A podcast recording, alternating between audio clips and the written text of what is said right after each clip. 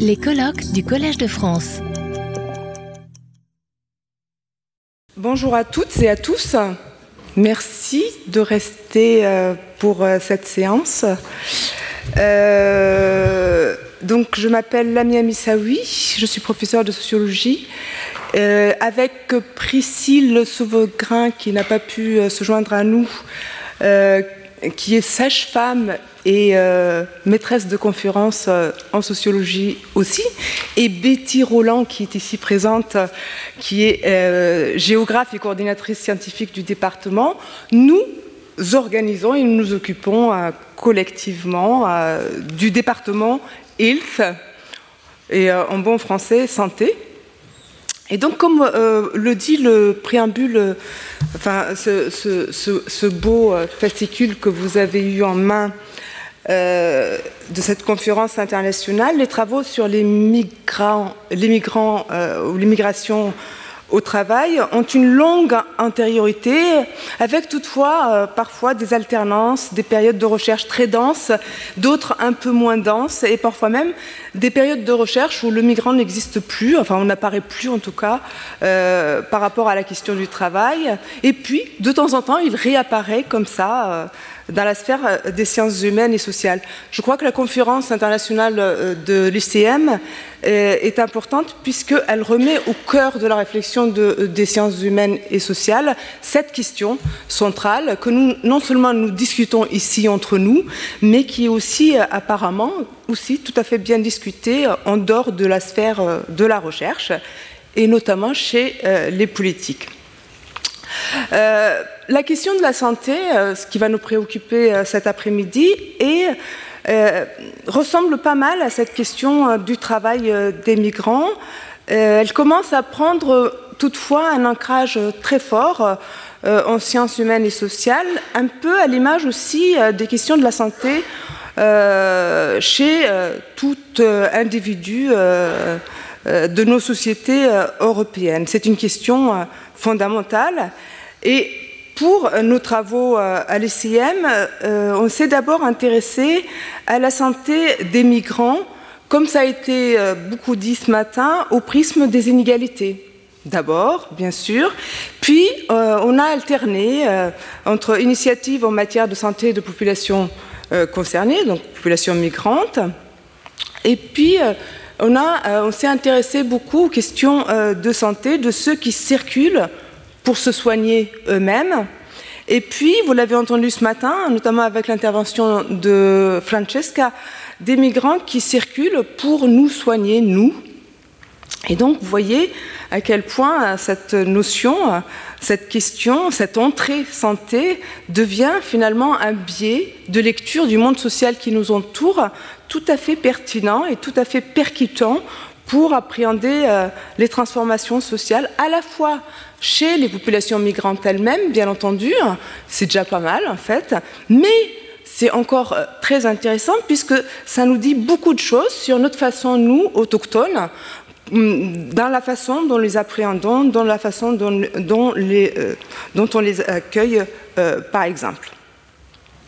De fait, les travaux sur la santé au travail des migrants sont en réalité assez rares et cette table ronde finalement est organisée de telle sorte à ce qu'il commence à avoir une vraie discussion entre nous. Nous avons choisi les intervenants de telle sorte à ce qu'ils commencent à nous dire finalement combien cette préoccupation, cette question de la santé est à la fois centrale dans la recherche, bien sûr, du point de vue méthodologique, mais aussi du point de vue théorique. Alors, comme on n'aime pas faire exactement comme on nous demande de le faire, on a un petit peu été décalé par rapport à l'organisation de ce matin. C'est aussi pour faciliter un petit peu l'échange entre nous. On a organisé une table ronde à laquelle chacun des intervenants va pouvoir répondre à partir de quelques questions que nous avons posées. L'idée en fait générale est de commencer à à comprendre un petit peu ce que c'est que cette notion de risque de santé pour les migrants au travail. Et je vous le dis rapidement parce que c'est pas, ça ne tournera pas qu'autour de ces questions-là. En tout cas, l'idée, c'est qu'on a mis en commun trois questions, trois ensembles de questions. La première... alors tout le monde n'est pas obligé de répondre aux questions, hein, bien sûr, mais je sais que tout le monde les a préparées. La première question, le premier ensemble de questions, c'est comment les chercheurs, ou ces chercheurs présents, ont rencontré cette question de l'articulation entre migration, santé et travail dans leur itinéraire de recherche, notamment ce qui nous a préoccupés et ce qui nous préoccupe et ce qu'on a envie de vous dire dans cette séance, c'est comment on mobilise des outils théoriques et des outils méthodologiques pour répondre à des questions en lien avec la santé et en lien avec l'immigration. Deuxième petit point sur cette première approche, en quoi la santé devient finalement un analyseur des conditions d'emploi et de travail des migrants. Autrement dit, en quoi le travail et la migration constituent finalement un facteur de production et de reproduction des inégalités en matière de santé. Enfin, un dernier ensemble de questions que je détaille à ma sauce, mais qui avait été discuté de façon beaucoup plus intéressante lors de nos échanges.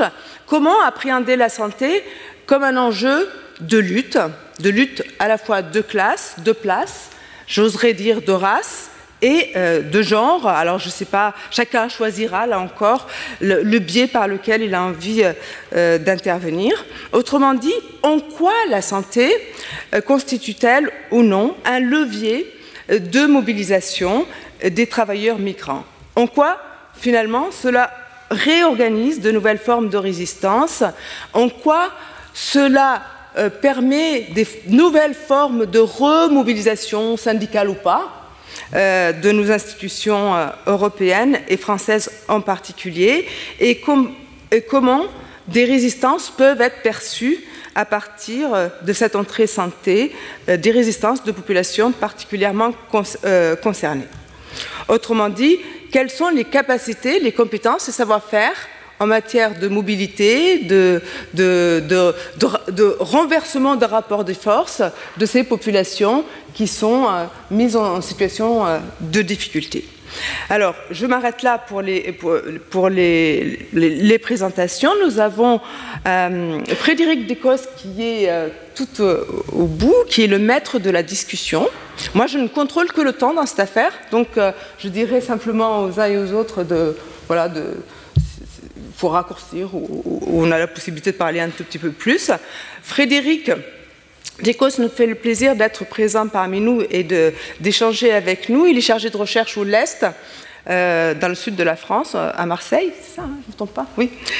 Ces travaux, bon, comme beaucoup d'entre nous, tournent autour de la question des conditions de travail et d'accès à la santé de saisonniers étrangers, et notamment dans l'agriculture intensive.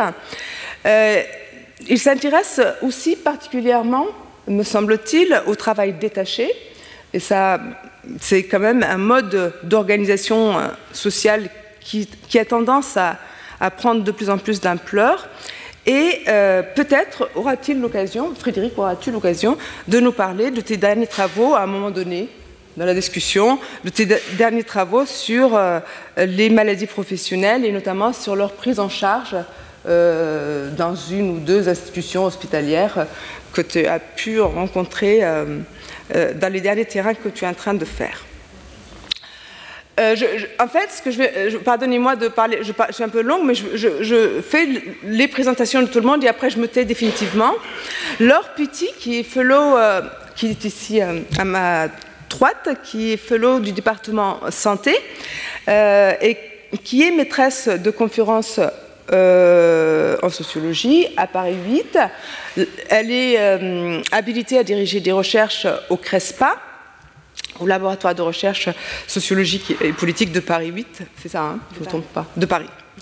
Ces recherches traitent beaucoup, mais pas seulement, des inégalités sociales de santé, d'abord en soins primaires, mais aussi des métamorphoses de la médecine sociale et de la condition de ce qu'on appelle les subalternes en terrain dans les usines, pour le dire très simplement, au prisme d'une socio-histoire de l'immigration coloniale puis post-coloniale, et parfois on peut même faire les deux ensemble, post-coloniale, pour faire un raccourci. Je ne donne pas les détails des publications, elles sont extrêmement nombreuses à chaque fois et je peux pas, j'ai peu de temps. J'en suis désolée, c'est très facile de les trouver sur Internet. Enfin, j'ai nos deux autres intervenantes. Je présente d'abord Inès Malroux, qui est une jeune chercheuse, doctorante, et qui a pu participer à une recherche qu'elle nous présente ici aujourd'hui, qui s'appelle Quotidiens, et qui est une grosse, mais vraiment très grosse recherche, qui a été... Inès a été chargée d'études financées par l'Institut Convergence Migration, qui nous invite aujourd'hui, et elle va nous présenter cette grosse recherche qui tourne autour de... Enfin, qui a été portée par plusieurs chercheurs, et qui tourne autour des questions du lien entre santé mentale et conditions du travail. Autant vous dire que c'est une question assez centrale dans notre préoccupation aujourd'hui. Donc, santé mentale et conditions de travail dans les populations immigrées, mais aussi descendantes d'émigrés. Là encore, je ne donne pas les publications qui commencent à devenir, puisque la recherche est assez récente, elle commence à devenir importante de plus en plus. Enfin, Miriam Castaldo, notre invitée internationale, elle a la chance d'être à la fois chercheuse, anthropologue, mais aussi intervenante à l'hôpital. Donc, elle est... alors, ça, je vais mal le dire, mais je parle bien italien, mais là, je vais mal le dire. L'Instituto Nazionale Salute Migrazioni e Povertà. Donc, c'est INTMP à Rome. Et je trouve que c'est, enfin, comme avec Betty et Priscille, nous trouvons que c'est une formidable chance pour nous de vous avoir avec nous, parce que c'est assez rare, nous, d'avoir des chercheurs directement impliqués, ou en tout cas intervenant directement auprès des systèmes de santé hospitaliers, par exemple. Voilà, donc vos travaux, vous allez nous les présenter bien sûr, vos travaux s'intéressent beaucoup à la question du soin des citoyens migrants, et notamment s'intéressent en plus à la question du soin, à la question de la formation, si j'ai bien compris, des migrants. Voilà, là aussi les publications sont très nombreuses et je vous invite ou à nous contacter ou à regarder sur Internet pour les trouver. Voilà, et là je me tais définitivement, j'en suis désolée si j'ai pris trop de temps. Merci Lamia, tu as déjà dit beaucoup de choses donc je ne vais pas répéter. L'idée, vous avez bien compris, de cette dernière conférence, parce que tout le monde est un peu fatigué, parce qu'on a pensé que ce serait mieux comme ça, c'est de ne pas faire des interventions de 20 minutes comme vous avez pu en entendre en partie dans la journée aujourd'hui, mais plutôt de poser des questions transversales qui vont avoir vocation à faire travailler à faire discuter les différents travaux qui sont présentés ici. Donc sans plus attendre, on va passer à la première question. Non, cette première question, c'était justement essayer d'amener les intervenants à présenter un peu comment ils ont rencontré cet objet assez particulier de l'articulation entre migration, santé, travail. Et voir un peu, qui nous donne un peu à voir quelles sont à la fois leurs traditions disciplinaires ou alors les équipes, les projets pluridisciplinaires dans lesquels ils ont pu bosser, quels sont les outils théoriques qu'ils utilisent, quelles sont les méthodes un peu, pour qu'après on puisse comprendre un peu mieux les choses qui vont être présentées. Donc on avait pensé, 6 minutes, un truc comme ça. Voilà, et puis 7. Bon, il y en a combien préparés, combien minutés, etc. Non, l'idée, c'est d'avoir quelque chose d'un peu informel qui discute le plus possible, dans lequel la salle se sente aussi autorisée à poser des questions et à intervenir. Donc voilà, je vais donner la parole d'abord à Inès. Allez. Merci beaucoup, Lamia et Frédéric. Donc du coup, moi, comme je ne suis pas spécialiste des questions de migration, ce que je vais raconter comme itinéraire, c'est plutôt les questionnements et la construction du projet Quotidiens. Donc Quotidiens comme conditions de travail des immigrés et descendants d'immigrés et santé mentale. qui est un projet auquel j'ai contribué pendant un an en tant qu'ingénieur d'études, et qui était donc financé par l'Institut Convergence Migration, en effet, et coordonné par Anne Gosselin, qui, elle, est spécialiste de la santé des migrants et auteure d'une thèse sur l'impact du VIH et de l'hépatite B sur les trajectoires de vie des migrants en France. Et il y avait du coup 6 autres chercheurs associés au projet, qui étaient également spécialistes des questions de migration et qui s'inscrivaient dans différentes disciplines. Donc, il y avait la santé publique, l'épidémiologie, la démographie, la sociologie et l'économie.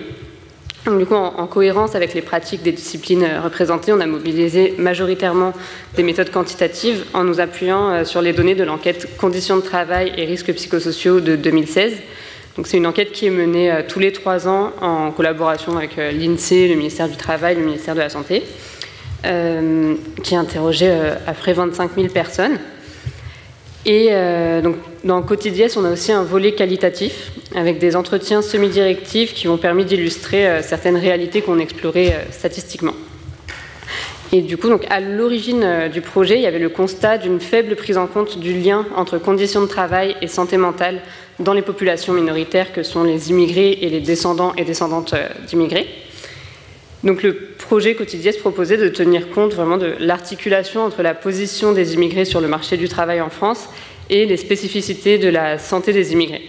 Donc, on prend en considération le fait que les immigrés, dans leur hétérogénéité, sont assez fréquemment exposés à des parcours complexes, notamment marqués par des difficultés administratives et des discriminations.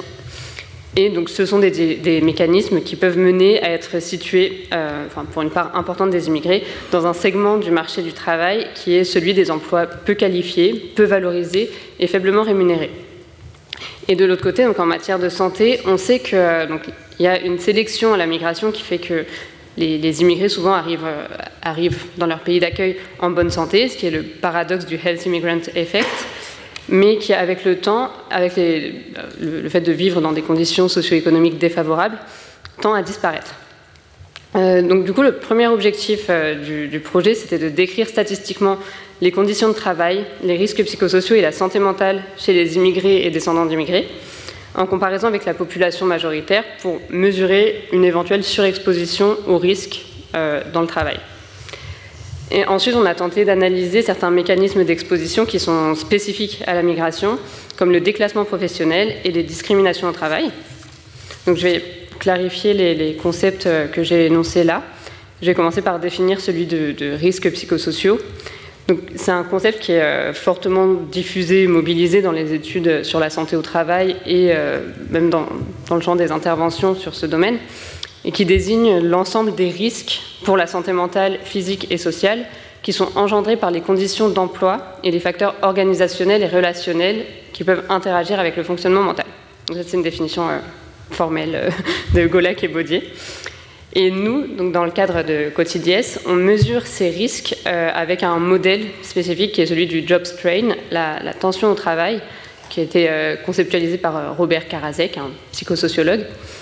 Et du coup, à partir de réponses à l'enquête conditions de travail et risques psychosociaux, on explore le fait de se trouver, enfin pour certaines personnes, de se trouver dans une situation de tension au travail qui correspond à devoir faire face à un environnement de travail qui est exigeant physiquement et psychologiquement, tout en ayant une faible marge de manœuvre. Et c'est une situation qui peut aussi être couplée à un isolement au travail. Du coup, pour un peu clarifier ce qu'il y a comme question sur le fait d'avoir des fortes exigences psychologiques et physiques au travail, il y a par exemple le fait d'être obligé de se dépêcher, de travailler sous pression, de ne pas avoir le sentiment d'avoir le temps nécessaire pour accomplir son travail. Et voilà, sur la marge de manœuvre, donc on considère qu'une personne a une marge de manœuvre quand elle apprend des nouvelles choses dans son travail, qu'elle peut choisir quand elle prend une pause, qu'elle peut choisir ses horaires. Puis après, l'isolement, c'est avoir ou non des collègues avec qui on peut discuter, et voilà, recevoir de l'aide de son supérieur, recevoir de l'aide pour mener ses tâches. Donc voilà. Ensuite, donc un autre concept qu'on a exploré, c'est celui de déclassement professionnel. Et là, on s'intéresse simplement aux situations dans lesquelles une personne détient un diplôme d'un niveau de qualification qui est supérieur à celui qui est requis dans son emploi. Donc là, on a comparé le niveau de diplôme des personnes avec celui qui est le plus fréquent dans leur profession et catégorie socioprofessionnelle. Et ensuite, sur les discriminations, le thème des discriminations, on a étudié le fait de subir des comportements hostiles dans le cadre de son travail en raison d'une caractéristique de la personne, qui soit son état de grossesse, son apparence physique, son genre, ou son statut migratoire, ou sa race. Et du coup, sur ces thématiques, il y a, entre 2020 et 2023, dans Quotidiens, on a eu plusieurs publications et 2 mémoires de master. Donc il y a eu 2 publications sur l'exposition des immigrés et descendants d'immigrés aux risques psychosociaux, tels que je viens de les définir. Et, ensuite, dans le cadre de son M1, Élise Oriol a exploré qualitativement la question du déclassement professionnel et ses effets sur le bien-être et la santé mentale des immigrés. Et récemment aussi, il y a eu un mémoire sur les liens entre discrimination et santé mentale parmi les immigrés. Et je vais laisser la parole à côté. Voilà.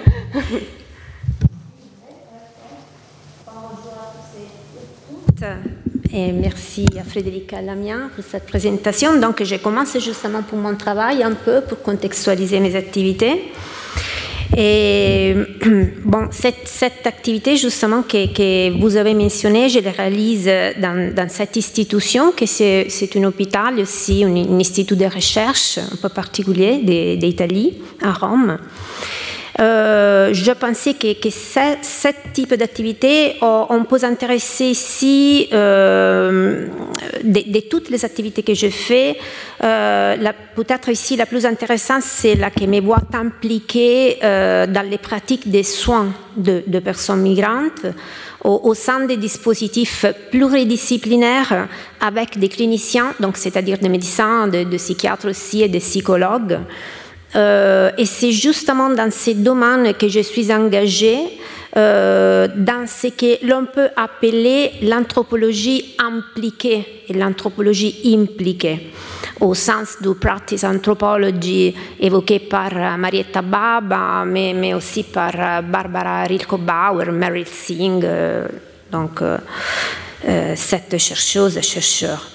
On peut dire donc qu'il s'agit d'une anthropologie professionnelle qui interroge constamment les pratiques, les plus souvent pratiques métisses, qui contribuent, l'anthropologie bien sûr, à agir dans les dispositifs qu'elle traverse, se repositionnant chaque fois, sans cesse, en passant toujours du travail ethnographique au travail des soins, sans jamais, mais jamais, confondre les 2 plans, donc le travail de soins et le travail ethnographique. On peut donc dire que c'est dans ces contextes cliniques que je suis confrontée quotidiennement aux ambiguïtés et aux violences politiques et institutionnelles qui touchent les personnes migrantes, qui sont porteuses de demandes de soins. Et c'est justement là que je vois toujours, tous les jours en fait, en filigrane, les fils rouges qui traversent et qui tiennent ensemble le travail et la santé. Bon, je dis en filigrane justement parce que il s'agit, je pense, d'un fil souvent caché, réduit au silence par l'état de souffrance, comme le disait Achille Mbembe, réduit au silence par l'absence des titres de séjour, absence qui réduit les hommes et les femmes à des êtres humains, c'est-à-dire les dépouillant même de la possibilité d'être des citoyens, comme l'évoquaient Etienne Balibar et Slavoj Zizek, et réfléchissant ensemble sur le travail de Giorgio Agamben par rapport à l'homo sacer. Je voudrais partager ici avec vous, ça c'est la raison de cette petite punaise dehors, sur un exemple de ces processus justement que Franz Fanon définissait comme la rupture de ces silences qui rendent possible l'encontre avec l'autre. Donc j'ai participé à une recherche multidisciplinaire il y a depuis des années déjà, sur les maladies tropicales négligées. Je me suis occupée justement du Chagas. J'ai fait cette recherche au sein du département de mon hôpital, le département des maladies infectieuses et tropicales. Donc les Chagas, c'est une maladie infectieuse mais non contagieuse, sauf dans quelques cas, mais on n'a pas le temps de le voir ici. Il s'agit d'une pathologie bien importante, donc potentiellement mortelle, transmise par la piqûre des ailes de cette petite punaise hématophages, donc qui se nourrissent de la sangle. Les médecins m'ont demandé de les aider, donc mes collègues, de les aider à identifier les obstacles d'accès aux services de santé, car la littérature faisait état d'une importante propagation en Europe et aussi en Italie, due à la présence des migrants issus des zones endémiques des Chagas, ainsi que des difficultés que les médecins avaient par rapport à rejoindre ce type de population. Ce que j'ai fait, que j'ai construit une recherche ethnographique en utilisant les outils tels que des entretiens semi-structurés et structurés. Donc, moi-même, j'ai appliqué directement à l'espagnol, adressé aux citoyennes boliviennes, parce que la maladie de Chagas est endémique aussi de Bolivie, entre autres pays de l'Amérique latine, et en raison surtout de la population bolivienne à Rome. Donc, pour la première fois, on avait pris des contacts avec l'ambassade de Bolivie afin de promouvoir la possibilité de consultations gratuites visant à vérifier et à traiter éventuellement la positivité au Chagas. Vous voyez ici l'ambassadeur de Bolivie en Italie. C'est une sorte de publicité. Ça a été une publicité de notre projet, quoi. Et voilà, ça c'est un dépliant. J'essayais de les traduire un peu. Ça c'est mon téléphone. Tout Rome avait mon téléphone dans certains cas, donc je l'ai couvert maintenant. Mais cette action était plutôt, je dirais, totalement inefficace, parce qu'il s'agissait des citoyens qui n'ont pas jamais, mais on l'a découvert après, jamais fait référence à leur ambassade. En fait, il s'agit des personnes qui arrivaient principalement en Italie pour des raisons de travail et sans permis de séjour. Et donc, même pendant plusieurs années, jusqu'à sa régularisation hypothétique, utopiquement, par les biais de ce qu'on appelle les sanatories. On pense que je le peux traduire comme amnistie, quelque chose comme ça, c'est peut-être. Okay. Mais chaque 10-15 ans environ, donc... Bref, nous avons changé rapidement notre méthode de travail, c'est-à-dire moi, les médecins et les médiatrices culturelles, et nous avons fait appel à la communauté bolivienne-romaine. Et finalement, on a contacté beaucoup de personnes boliviennes qui vivent à Rome, mais dans des squats. Et c'est justement dans ces contextes-là, voilà, que ce sont une squat en particulier, que nous avons rendu compte d'avoir contacté des personnes qui travaillaient dans des familles italiennes en tant qu'aide domestique, en tant qu'aide soignant, ou surveillant de personnes âgées, connues sous le nom de badanti, entre guillemets des badanti, dont la plupart d'elles sans contrat, la plupart du temps sans horaire, et dans certains cas même sans un jour de congé par semaine, sans rien, sans droit. En bref, des personnes effectivement assujettisées à une exploitation importante et dans certains cas même dans des conditions d'esclavage domestique et d'abus psychophysiques. Et c'est là, justement ici, qu'après plusieurs des soirées, parce que les populations boliviennes travaillaient jusqu'à 22 ou 23 heures midi dans la nuit. Donc, il était important de travailler par la nuit. Quand on terminait notre travail, on allait là, les squats. Et donc, c'est là que la médecin a commencé à travailler pour promouvoir le projet et que moi, je peux appliquer mes premières entretiens.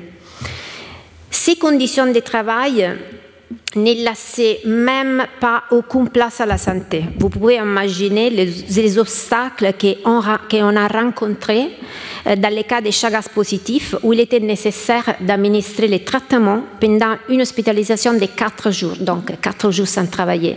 Donc, Je vous montre aussi autre type de travail, parce qu'on a fait des terrains, même réellement des terrains dans les championnats de football, les carnavals, à l'élection de la reine de Bolivie.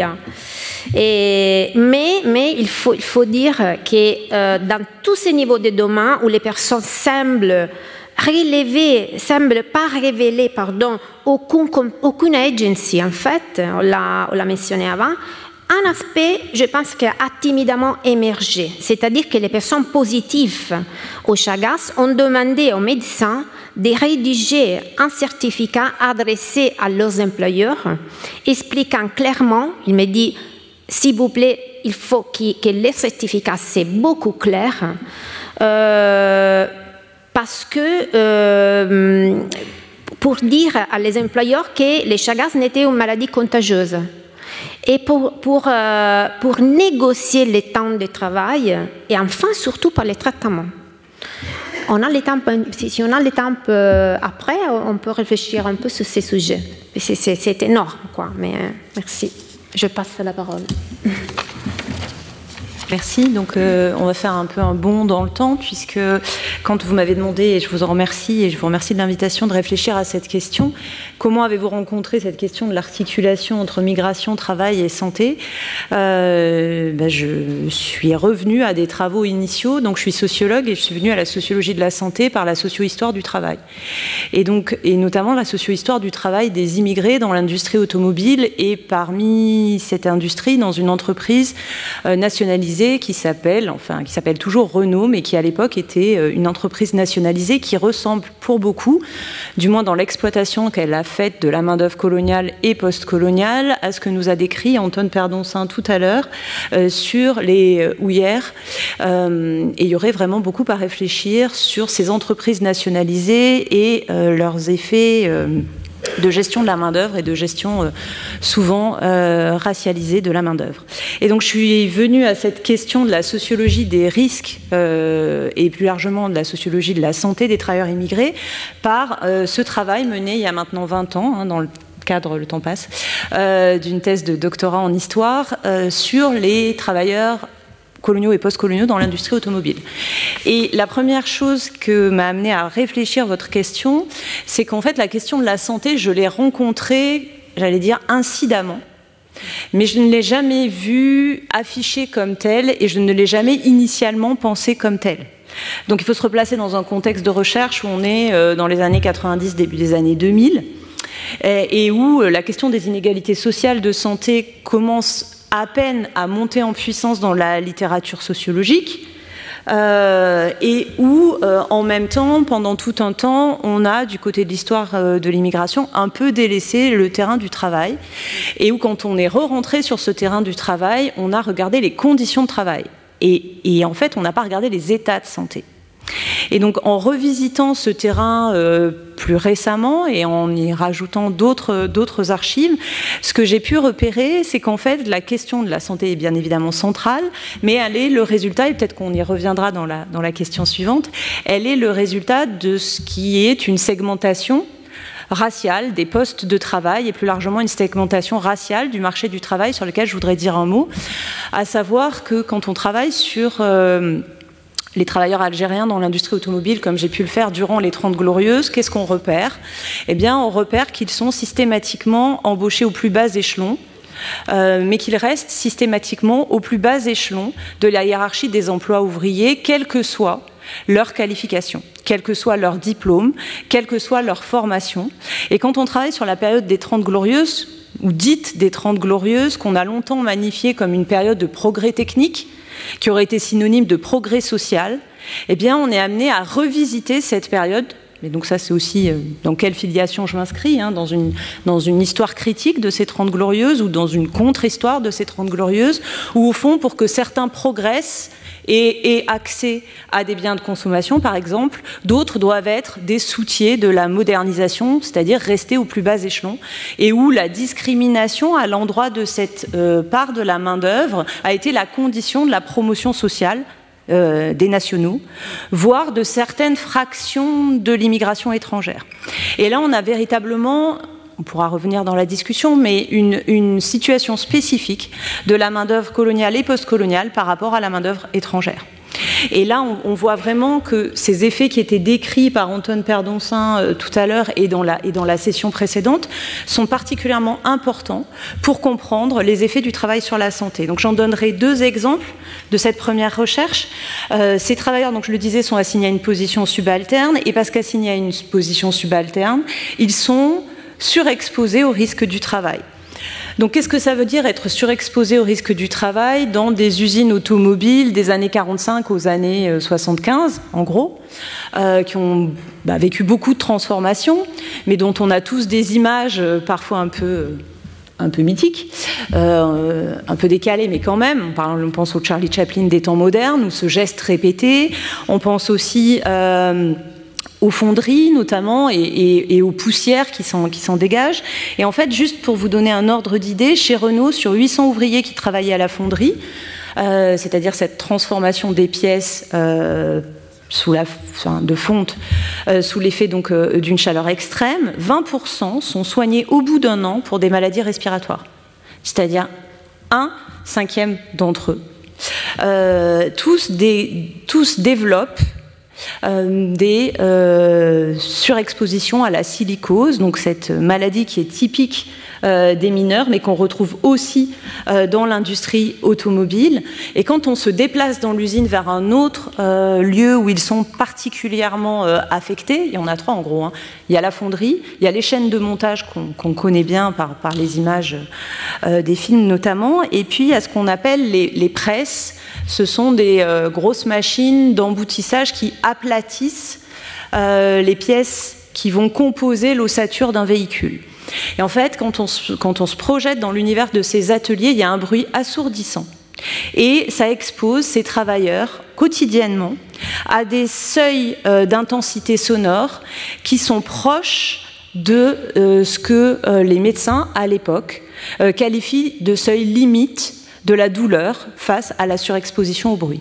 Donc 20% en un an aux fonderies sont atteints de maladies.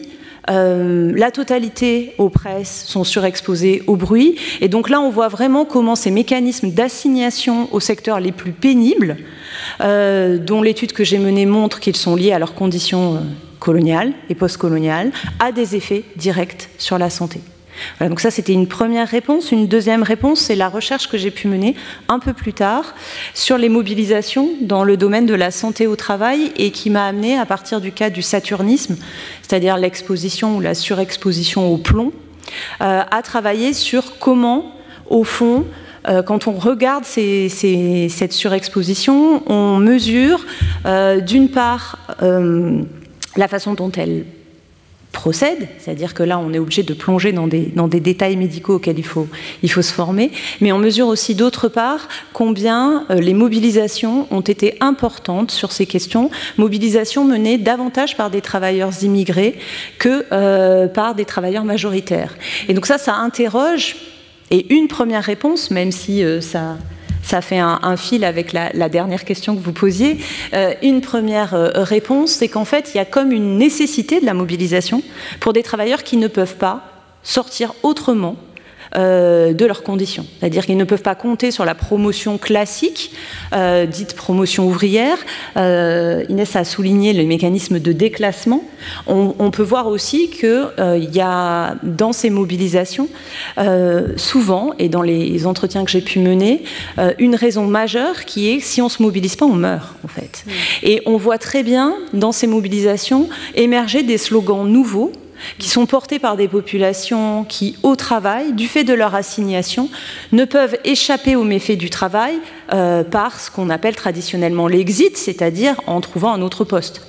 Comme c'est impossible, la mobilisation est là et elle emprunte des canaux souvent nouveaux. Donc on va peut-être être amené à en reparler. Je dirais juste un mot des questions de méthode. Pour travailler en histoire et en socio-histoire sur ces questions-là, j'ai eu recours, et là encore ça fait un fil avec la session précédente, à l'étude des dossiers de carrière. J'ai travaillé sur un échantillon d'un millier de carrières d'ouvriers algériens embauchés à Renault du début des années 50 au début des années 60 et qui ont travaillé pour certains donc du début des années 50 jusqu'au départ à la retraite au début des années 2000.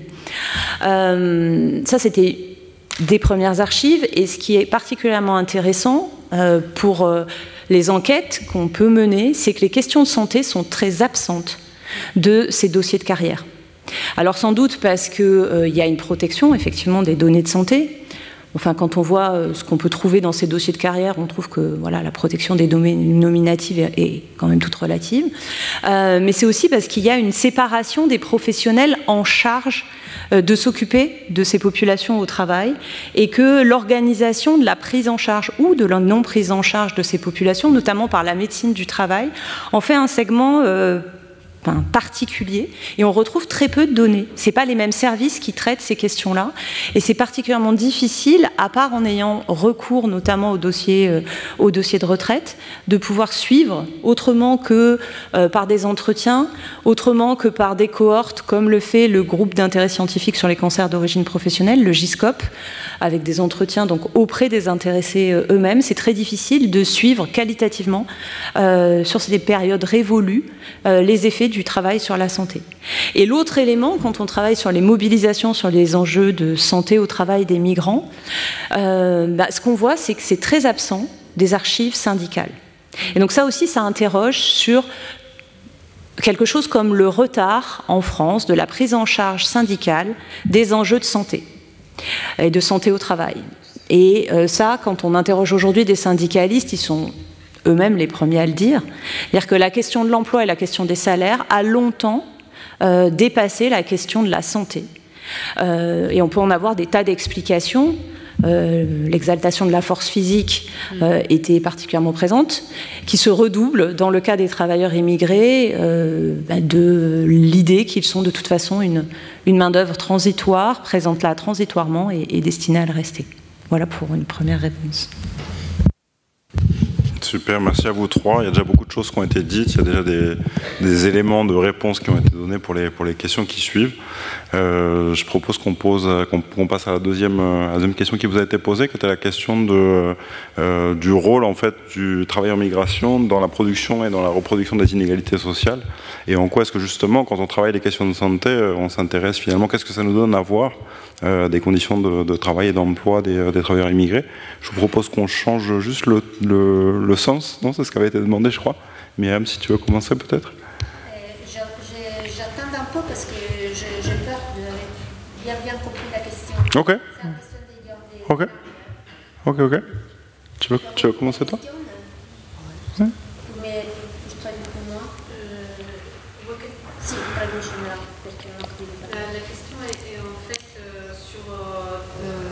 Italien, non ? Si, l'italien.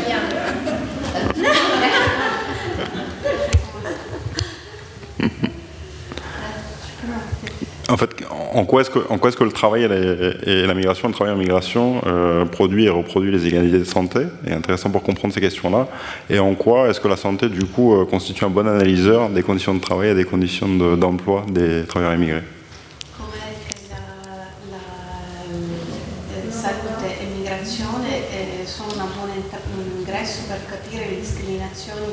Nell'ambito del lavoro e dell'immigrazione, c'est ça. Ah. Tu veux prendre le temps de réfléchir? On donne la parole à Inès pendant ce temps-là, oh, comme tu veux. Comme... Ah. Attraverso la salute dei migranti tu riesci a lavorare sulle discriminazioni. Mais en fait, c'est une question, je pense, des contextes. C'est pour ça que j'ai commencé avec l'hôpital et les contextes de travail. Je travaille surtout avec des demandeurs d'asile. Donc, ce n'est pas possible, selon moi, travailler avec les demandeurs d'asile et toutes les catégories performatives qui concerne les demandeurs d'asile, donc les mineurs non accompagnés, les victimes de traite, victimes, sans penser toujours à les discriminations. Je vais toujours seulement les discriminations. Et c'est un mot très intéressant parce que c'est forme et contenu que aussi les migrants utilisent. Je suis été discriminée ou depuis l'arrivée en Italie, depuis le débarquement. En fait, c'est intéressant aussi du point de vue géographique, je pense, parce que mon contexte de travail, c'est justement à Rome. Donc, on est un point de passage entre les débarquements et c'est le deuxième passage. Donc, on voit les personnes qui ont arrivé depuis 2-3 mois, qui sont aussi beaucoup fragmentées. Et je travaille dans le département de santé mentale, donc c'est pas possible. Je vais des personnes vraiment dépouillées de tout, sans droite. Donc, ici, je pense un peu plus en nord, aussi à Milan par exemple, la situation est un peu différente. Il s'agit aussi d'autres types de trajets migratoires. Non, c'est donc une question réellement de proximité à l'arrivée en Italie. Donc, il s'agit de personnes qui sont totalement confondues, ils ne savent pas souvent où se trouve Rome. Quand on débarque à Lampedusa aussi, j'ai travaillé un peu à Lampedusa aussi au centre, ils pensaient d'être à Milan chaque fois. Donc je pense que c'est impossible pour moi en fait de penser ce type d'immigration, pas tous les types d'immigration, mais ce type d'immigration, sans penser ce type d'immigration, penser à la discrimination, mais aussi à la migration qui est aussi dit économique. C'est une violence épistémologique, quoi. La dichotomie entre, à mon avis, entre le qui a droit à l'asile et à la protection internationale, donc à la subsidiaire, à l'asile, à la protection spéciale, ça s'appelle comme ça maintenant en Italie, et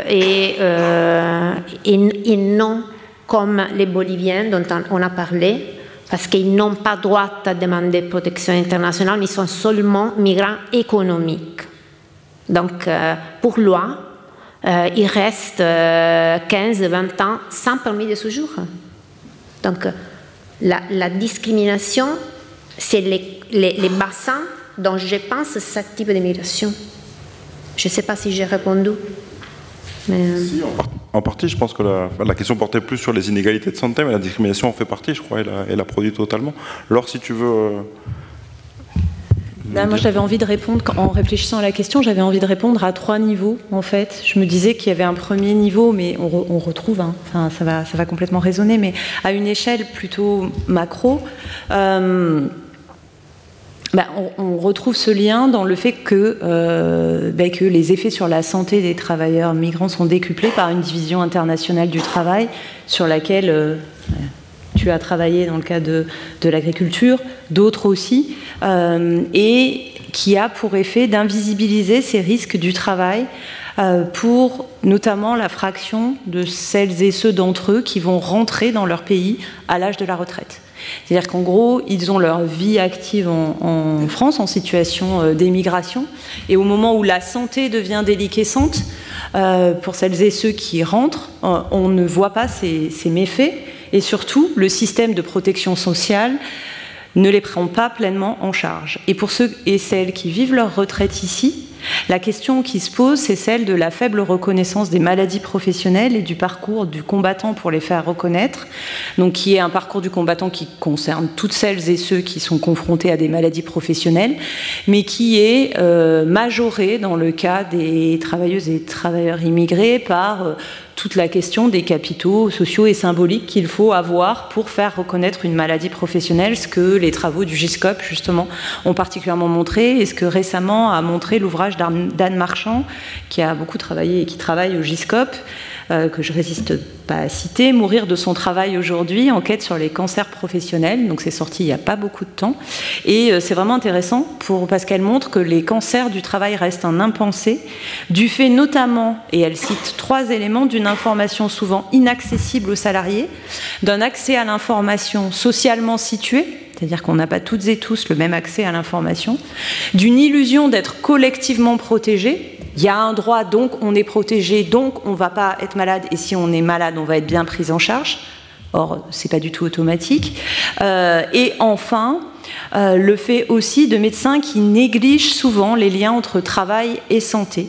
Et ça, c'est l'organisation de la prise en charge des méfaits du travail dans l'espace de la médecine qui est en cause, puisqu'on a une spécialisation d'une médecine du travail qui prend en charge les travailleurs et après d'une médecine du travail qui ne les prend plus en charge quand ils sont à la retraite. Et donc là, au moment où potentiellement ils tombent aussi beaucoup malades, ils ne sont plus pris en charge. Donc ça, pour moi, c'est une échelle macro qui est particulièrement importante. Et à une échelle méso, la question de la segmentation des marchés du travail est aussi, et des carrières subalternes ou des carrières plates ou des carrières discriminées, est particulièrement importante pour comprendre le lien entre inégalité sociale de santé, travail et migration. Je citerai juste un extrait du rapport du Haut Conseil à l'intégration de mars 2005 sur la condition sociale des travailleurs immigrés âgés, où ce rapport stipulait que les vieux travailleurs maghrébins, je cite, souffrent dès 55 ans de pathologies observées chez les Français de 20 ans plus âgés. Et donc là, on voit typiquement les effets de plus rapide atteinte à la santé des situations connues par les travailleurs immigrés. Et dernier point, si on connaît aujourd'hui plus largement et très largement les inégalités sociales face à la santé, il y a un point qui me semble aussi important. Alors, inégalité sociale qui reste, hein, on l'a vu autour du débat sur les retraites, le gradient social ne se réduit pas entre espérance de vie des ouvriers et des cadres, et les hommes cadres vivent toujours 6 ans de plus que les hommes ouvriers, et on retrouve des différentiels aussi chez les femmes. Et ce qui m'intéresse aussi dans cette question, c'est qu'il y a des effets des inégalités sur la santé, mais il y a aussi des effets des discriminations sur la santé, et ça... tu le soulignais, mais on en parle moins, notamment sur les descendantes et descendants d'immigrés. Comment les discriminations qui nous ont été présentées tout à l'heure, par Myrna Safi notamment, à l'entrée sur le marché du travail, puis le plafond de verre que connaissent ces descendantes et descendants, ont des effets sur l'espérance de vie et sur leur espérance de vie. Et ça, on commence à le documenter. Notamment, il y a un article qui, moi, m'importe beaucoup de Myriam Clatt, de Mathieu Wallace et Michel Guillot sur ces questions-là, qui a été signé en 2019, et qui montre très bien, en comparant un échantillon de descendants d'immigrés d'Europe du Sud et de descendants d'immigrés d'Afrique du Nord, que l'espérance de vie chez les descendants d'immigrés d'Afrique du Nord, donc la G2, hein, la génération des descendants dont on parlait tout à l'heure, l'espérance de vie est réduite par rapport aux descendants d'immigrés d'Europe du Sud. Voilà. Et donc, qu'est-ce que ça montre ? Ça montre qu'il y a quelque chose à creuser aujourd'hui, des effets, des discriminations à l'entrée, mais aussi sur le marché du travail, non pas simplement pour les travailleurs immigrés et migrants, mais aussi pour les descendants. Merci Laure. Inès, toi ? Merci. Moi, du coup, je vais parler de comment les conditions de travail produisent des inégalités, en particulier en matière de santé mentale. C'est ce qu'on étudie dans Quotidiens.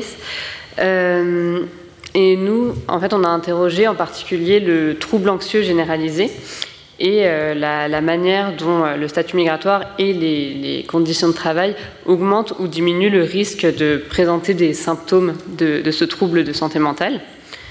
Donc, déjà, la littérature nous montre que, de manière générale, la santé mentale peut être affectée par la précarité économique et par l'incertitude, qui sont deux caractéristiques constitutives du parcours de vie de nombreux migrants. Et on sait aussi que le déclassement affecte la satisfaction au travail, donc que potentiellement ça peut affecter la santé mentale, et que les discriminations vécues augmentent les risques sur la santé mentale, donc là aussi sur le trouble anxieux et la dépression. Et du coup, donc, explorer le lien entre santé mentale et conditions de travail permet de mettre en évidence d'abord que le fait que les immigrés en France se situent pour beaucoup dans des emplois où ils sont exposés à des risques pour leur santé mentale, et le fait qu'à exposition égale, certains groupes ethniques ou migratoires ont une santé mentale plus dégradée que la population majoritaire. Donc, avec nos recherches sur les risques psychosociaux, on montre que le risque d'être exposé à une tension au travail, donc toujours cette histoire d'une forte exigence au travail avec une faible marge de manœuvre, est augmenté pour les immigrés et descendants d'immigrés non européens, donc originaires d'Afrique, Asie et autres. Et on voit aussi qu'à caractéristiques d'emploi égales, les immigrés non européens sont plus exposés à la tension au travail. Donc finalement, en faisant le même travail, ils vont ressentir plus fréquemment le fait de ne pas avoir le temps d'effectuer leurs tâches, de faire un travail répétitif, ou ce genre de choses que je pourrais détailler. Donc on suppose en fait pour ça que pour une même position professionnelle la division du travail sur les lieux de travail, ce qui peut peut-être être vu dans d'autres travaux qualitatifs, va faire que les immigrés disposent d'une marge de manœuvre amoindrie et sont plus souvent amenés à effectuer des tâches qui créent cette tension au travail. Ensuite, le fait de se situer dans des conditions de travail de ce type, qui créent de la tension, a un effet délétère sur la santé mentale, dans tous les groupes de toute façon. Mais on a trouvé, nous, que c'est un lien qui est particulièrement marqué chez les femmes descendantes d'immigrés africains, qui, en souffrant de cette tension au travail, présentent un état de santé mentale plus dégradé qu'on peut trouver dans d'autres groupes. Ensuite, sur le thème du déclassement professionnel vécu par les migrants, on voit d'abord que c'est un phénomène qui touche bien plus fréquemment les immigrés que les natifs en France et dans d'autres pays à haut niveau de revenus. Et dans l'enquête conditions de travail, ce qu'on trouvait, c'était un taux de déclassement à 24% pour les immigrés contre 15% dans la population majoritaire, ce qui est assez important. Et du coup, le déclassement des immigrés, il a aussi des particularités, c'est qu'il mène à des conditions d'emploi qui sont physiquement contraignantes. Donc, par exemple, parmi les immigrés qui sont en situation de déclassement, le métier le plus fréquemment pratiqué, c'est celui d'ouvrier dans le bâtiment, l'industrie ou la manutention. Alors que quand la population majoritaire, donc née en France, de parents français, vit le déclassement, ça va être plutôt situé dans des emplois administratifs ou des emplois de techniciens, qui présentent moins de contraintes physiques et psychologiques. Il y a aussi une surreprésentation dans certains métiers pour les immigrés en déclassement, par exemple dans le métier d'agent de sécurité, qui est très rare pour la population majoritaire, mais c'est 6%, enfin c'est moins d'1% dans la population majoritaire et 6% chez les immigrés. Donc il y a une division du travail qui rend ce déclassement spécifique aussi. Et après, sur cette thématique, en fait, on n'a pas quantifié l'effet directement du déclassement sur la santé mentale, mais à travers les entretiens semi-directifs, on peut voir qu'il y a un effet sur le bien-être en général et l'estime de soi des personnes qui vivent le déclassement en migration. Donc les personnes enquêtées peuvent mentionner des épisodes dépressifs, dire à un moment je pense que je faisais une dépression, j'étais tout le temps seule et ça n'allait pas, ou un sentiment d'isolement, de mal-être, et surtout une dégradation de leur estime d'eux-mêmes. Donc il y a par exemple un sentiment d'humiliation et de honte qui revient souvent. Donc, je vais mentionner des enquêtés, ce n'est pas leur vrai prénom évidemment. Il y avait Miriam, une enquêtée qui est péruvienne, qui a l'âge de 40 ans. Alors au Pérou, elle dirigeait sa propre agence de tourisme et maintenant elle occupe un emploi d'agente d'entretien. Et elle mentionnait le fait de se sentir humiliée de faire un métier qu'elle perçoit comme étant un métier pour les gens qui ne savent rien faire. Et il y avait aussi le cas de Ousmane, qui est originaire de Guinée et qui était journaliste avant la migration et au moment de l'enquête qualitative, était ouvrier dans le bâtiment, mais il n'avait pas de contrat de travail. Et il mentionnait aussi la honte à l'idée de pouvoir être reconnu dans la rue par des gens qui viennent du même pays que lui ou reconnu sur son lieu de travail. Donc finalement, en fait, on voit un double effet des conditions de travail d'une part et de la condition de migrants en elle-même ou de descendants de migrants. Puisque, en plus de l'ensemble des expériences vécues en migration, il y a un effet particulier des risques psychosociaux, de la discrimination et du déclassement, qui agissent de différentes façons sur la santé mentale et qui agissent différemment en fonction de si on est migrant, descendant d'immigrés ou issu de la population majoritaire. Merci Inès, merci aux trois intervenantes d'avoir tenu le temps. Ça va peut-être nous permettre du coup de prendre déjà des questions de la salle, peut-être une ou deux questions rapides, plutôt des questions que des commentaires. Si vous en avez, si vous n'en avez pas, vous les gardez pour la fin de la séance et on va passer à la troisième question sur la santé. Mais si dès maintenant vous avez des questions à poser aux intervenants, des commentaires courts, on peut les prendre. Non ? On passe directement à la troisième question. Donc la troisième question, c'était essayer de retourner un peu cette question et de voir la santé, interroger et voir si la santé pouvait être un enjeu de lutte. J'avoue qu'en formulant cette question dans la séance de préparation avec Betty et Lamia, j'avais beaucoup en tête les travaux de Laure, notamment les travaux à Peñarroya que tu as pu mener sur l'extension des conditions d'accès au tableau des maladies professionnelles numéro 1, le rôle de la médecine populaire, etc. Donc la question, encore une fois, très inspirée par ce que j'ai pu lire de toi, et j'insiste là-dessus parce que je pense que tu as inspiré pas mal de chercheurs qui ont travaillé sur ces questions, qui sont venus derrière toi. C'est un peu comment penser cette question de la mobilisation, quoi. Qu'est-ce qui peut permettre, qu'est-ce qui peut faire que la santé soit ou non un levier de mobilisation, et quelles sont un peu les conditions de possibilité du coup de ces mobilisations, à la fois en termes d'organisation, la question que toi tu pointais déjà dans tes travaux de la nécessité d'une certaine autonomie du collectif de travailleurs face à l'organisation syndicale, une question qu'a posée Rachid tout à l'heure et qu'on posera encore demain dans la 6e session, et voilà, quels sont les leviers, quels sont un peu le rôle des soutiens. Laure, si tu veux commencer, bien, on donne la parole aux deux camarades. Merci. Merci pour cette question vaste, et merci pour ce clin d'œil à ces travaux sur effectivement l'entreprise Peñarroya. Je commencerai par une anecdote. En fait, quand j'ai donc fait ce premier terrain dont je vous ai parlé tout à l'heure sur Renault, je l'ai fait aussi en menant des entretiens auprès d'ouvriers retraités à l'époque, qui sont aujourd'hui décédés, et qui me racontaient les mobilisations des années 70 sur à travail égal, salaire égal dans les ateliers, notamment d'emboutissage, en me disant non mais nous quand même on était un peu mélangés, c'est pas comme à Peñarroya où il y avait que des Algériens, des Marocains et des Tunisiens, en fait, que des Maghrébins. Et donc après cette première enquête, je me suis dit, je vais aller regarder un peu ce que c'est que ce contre-modèle, ou ce modèle qui m'est tout le temps cité dans les entretiens, et ce qui s'y est passé. Et en fait, j'ai découvert une lutte qui n'avait pas été, qui n'avait pas fait l'objet de travaux autres que quelques travaux menés dans les années 70.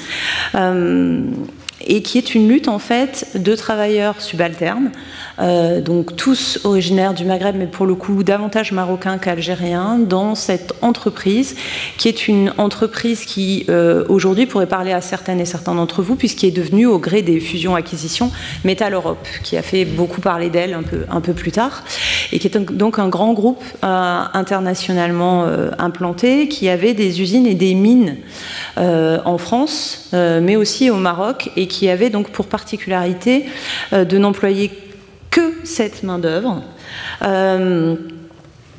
avec des conditions de travail et de contrat qui étaient pour les conditions de travail particulièrement mauvaises, et pour les contrats particulièrement peu respectueux du droit du travail. Et ce qui est intéressant, c'est que dans ces usines Peñarroya, il y en avait une à Saint-Denis en banlieue parisienne, une autre à Gerland, dans un quartier qui est aujourd'hui en grande transformation, donc au sud de Lyon, juste à côté de la gare Perrache, qui accueille aujourd'hui d'ailleurs l'ENS.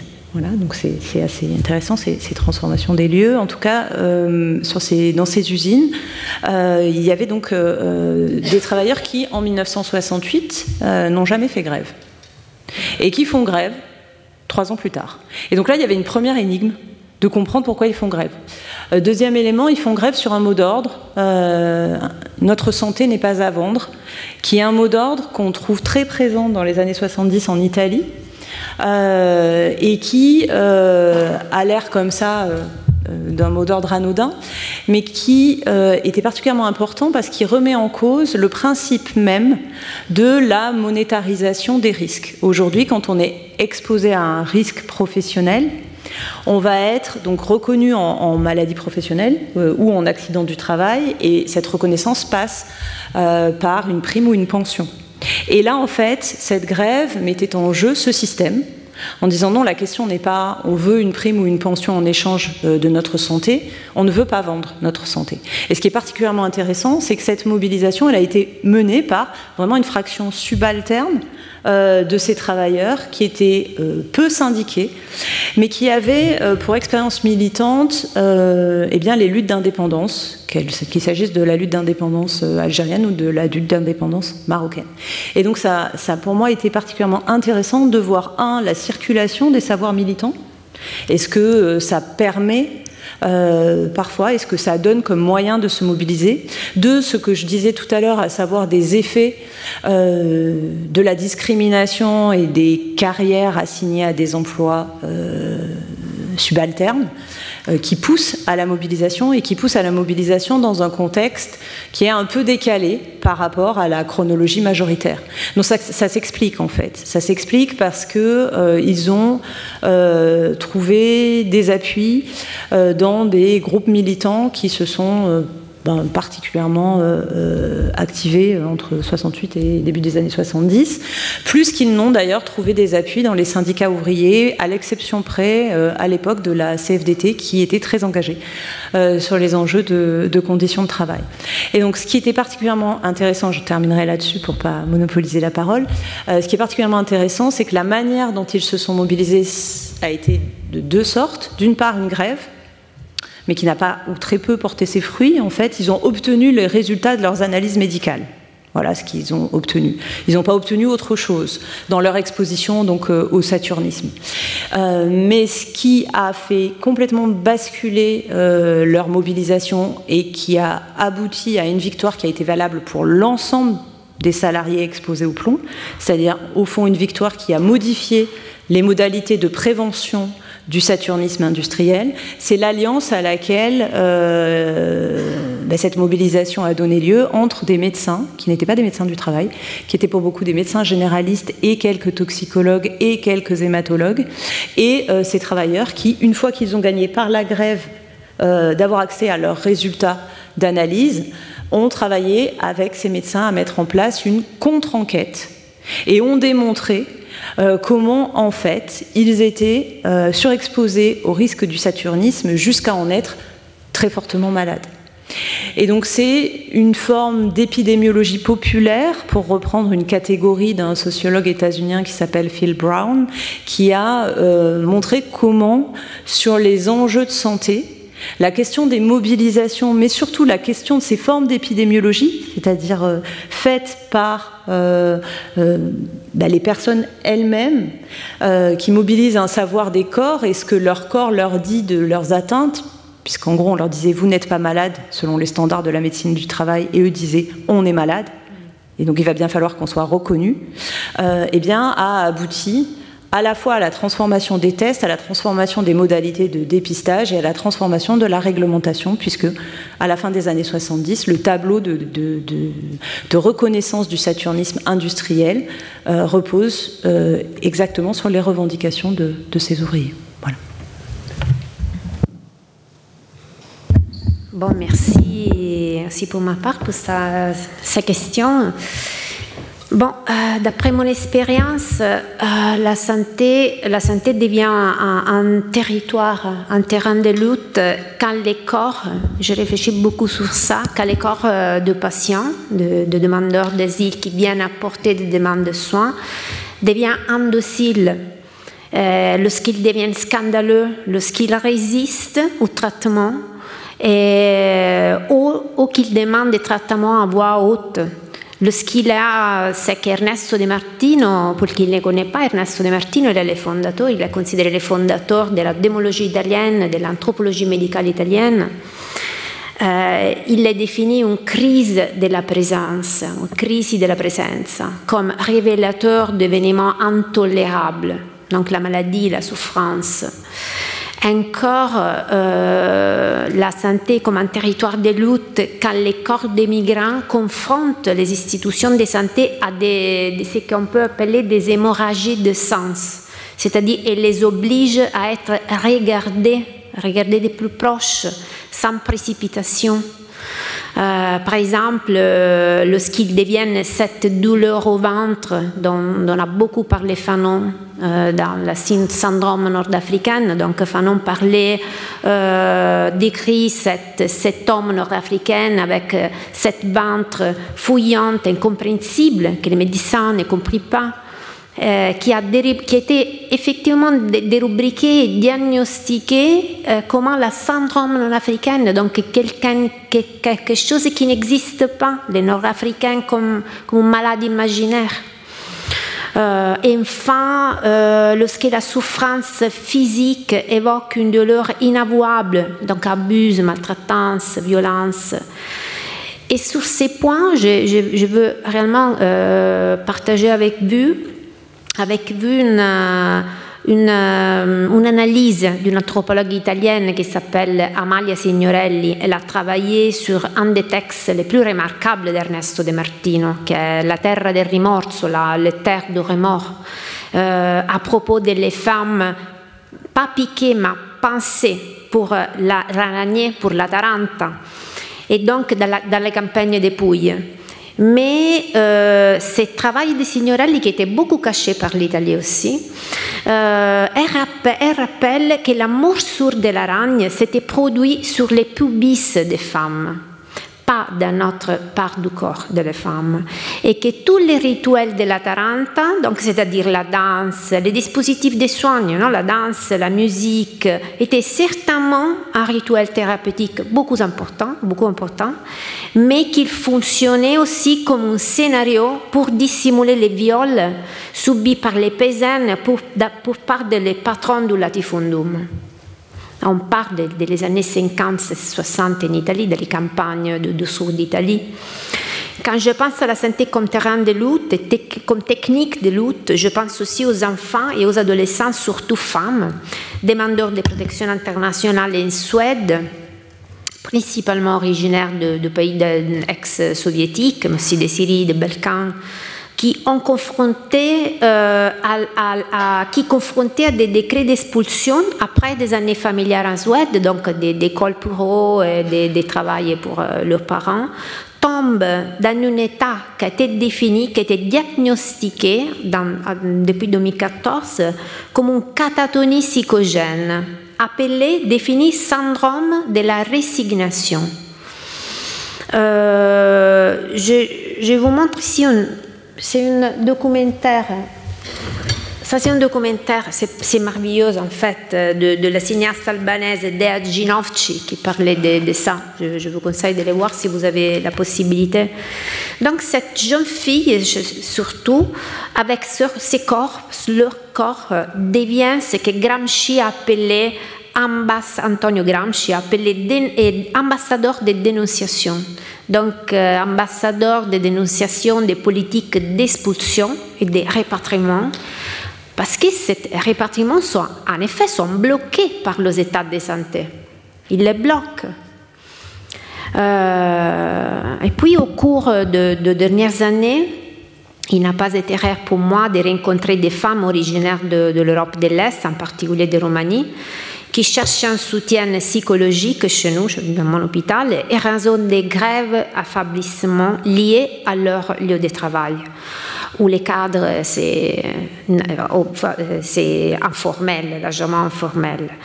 Donc, ils sont des aides-soignants, ou sont des surveillants de personnes âgées, mais non qualifiées, pour la plupart non qualifiées. Beaucoup d'entre eux rapportent des mauvais traitements subis par les personnes âgées, y compris des abus sexuels. Des conditions d'esclavage, dont nous avons déjà un peu parlé, des situations totalement ignorées ou pas réellement considérées par les familles de cette personne âgée. Et les familles de cette personne âgée sont les employeurs de cette padante. Au fil des années, dans de nombreux cas, j'ai eu l'occasion de suivre ou simplement d'observer quelques femmes dont je parle. Donc, d'un côté, elles demandent de l'aide psychologique, voire psychiatrique, donc des médicaments, pour se reposer, pour apaiser la nostalgie de ces lieux et de ces enfants surtout, aussi bien pour gérer les personnes âgées, qui étaient souvent décrites comme des ogres et qui provoquent en elles des sentiments de rage qu'elles craignent même de manifester, elles craignent d'agir sur cette personne, de les taper. Elles sont effrayées par rapport à ça. D'un autre côté, l'aide demandée était souvent celle, autrefois, d'une certification qui montrait aux employeurs qu'elles étaient maltraitées et qu'il était nécessaire d'intervenir pour améliorer les conditions de travail pour lesquelles elles étaient également sous-payées ou parce qu'il n'y a pas la régularisation des contrats. Donc au fil des temps, aussi pour cette femme une catégorie nosologique pour ces types de souffrances était créée, soit en Roumanie, soit en Italie. Et s'appelle la syndrome Italia, le syndrome italien. A été appelé comme ça. C'est pas trop clair si c'était la presse qui l'a créé, construit, mais c'est comme ça.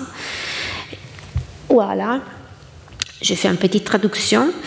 C'est des articles de presse. Ça, c'est une expression utilisée pour désigner la double condition de détresse psychologique et de souffrance vécues par les femmes émigrées en Italie, de l'Europe de l'Est, mais aussi par leurs enfants, qui sont appelés les left behind, donc les laissés derrière.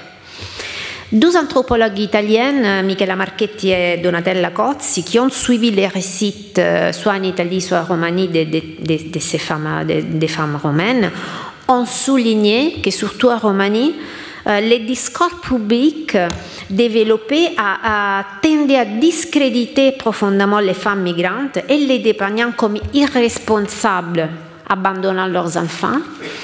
Même en présence d'une augmentation du nombre de suicides chez les jeunes. Donc, cela a produit une sorte de régime de vérité, c'est-à-dire, littéralement, la migration des femmes rend malades elles-mêmes et ses enfants. Ce sont des articles de presse italiennes. Et les rendent elles-mêmes des bourreaux de la souffrance de leurs enfants. Donc, je pense ici surtout au travail de Fassin, d'Arechman, mais aussi d'une psychanalyste uruguayenne vraiment forte en ça, qui s'appelle Marcelo Vignard. Donc, j'ai conclu en soulignant que certainement il s'agit d'une ethnographie bien fragmentée, raison des questions temporelles, mais j'espère d'avoir un peu vous donné la complexité de ces processus migratoires.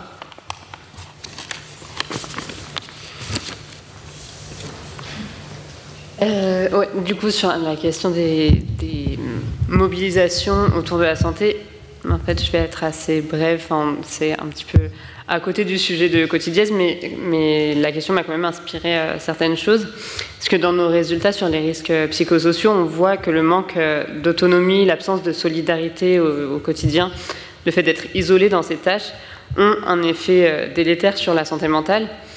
Donc finalement, ça permet de supposer aussi que le lien social et l'autodétermination dans le travail peuvent être envisagés. Comme des facteurs protecteurs pour la santé mentale. Et c'est quelque chose qu'on voit aussi dans le volet qualitatif sur la question du déclassement professionnel, puisque la plupart des enquêtés qui sont en situation de déclassement disent que la situation de déclassement affecte leur santé mentale, en particulier leur estime d'eux-mêmes et puis leur morale en général. Mais il y a quand même plusieurs d'entre eux qui ont des stratégies d'adaptation et de résistance face à cette situation de déclassement qu'ils ne maîtrisent pas, et qui leur permettent de préserver leur estime d'eux-mêmes et une part de leur identité professionnelle qu'ils ont acquis avant la migration. Et ça passe beaucoup en fait, par le lien social, notamment par des engagements associatifs qui permettent de rompre l'isolement. Donc, on a l'exemple d'un enquêté ivoirien, Edmond, qui après la migration était dans un foyer, puis il a été bénéficiaire du secours catholique, et ensuite il y est devenu bénévole, et il explique que c'est une façon d'être actif et de passer du temps hors de chez lui, d'écouter des gens parler, de créer du lien social. Et donc il y a aussi Boubacar qui est mauritanien, et lui il était enseignant en mathématiques avant de vivre la migration et de devenir agent d'entretien. Et lui, il donne bénévolement des cours de mathématiques auprès des jeunes qui fréquentent la même mosquée que lui. Donc ce sont des engagements qui sont présentés vraiment comme une façon pour les enquêtés de ne pas déprimer, de ne pas rester chez soi à ruminer, et une façon d'être moins isolé, mais aussi de maintenir un statut social qui est plus en cohérence avec ce qu'ils ont connu avant la migration. Et, après, il y a d'autres formes d'adaptation à ce problème du déclassement qui permet de relativiser et puis de préserver la santé mentale, donc à un niveau plus individuel du coup. Mais il y a certaines personnes qui vont affirmer que leur situation de déclassement est acceptable, mais seulement à condition qu'elle ne soit pas durable. Donc en quelque sorte, considérer que c'est une étape à passer, que ça fait partie de la migration et que tout le monde vit ça en migration. Donc c'est le cas de Cristina, qui est paraguayenne et qui était enseignante, maintenant elle est assistante maternelle, et elle a considéré pendant un temps que sa situation était acceptable parce qu'elle ne parlait pas français, et elle dit qu'elle accepte de commencer en bas de l'échelle, mais une fois qu'elle maîtrise le français, c'est une situation qui est plus acceptable pour elle. Donc il y a quand même à un moment une façon de remettre en cause la situation telle qu'elle est, et, mais aussi de la relativiser si besoin pour préserver sa santé mentale. C'est tout là-dessus. Retrouvez tous les contenus du Collège de France sur www.college-2-france.fr.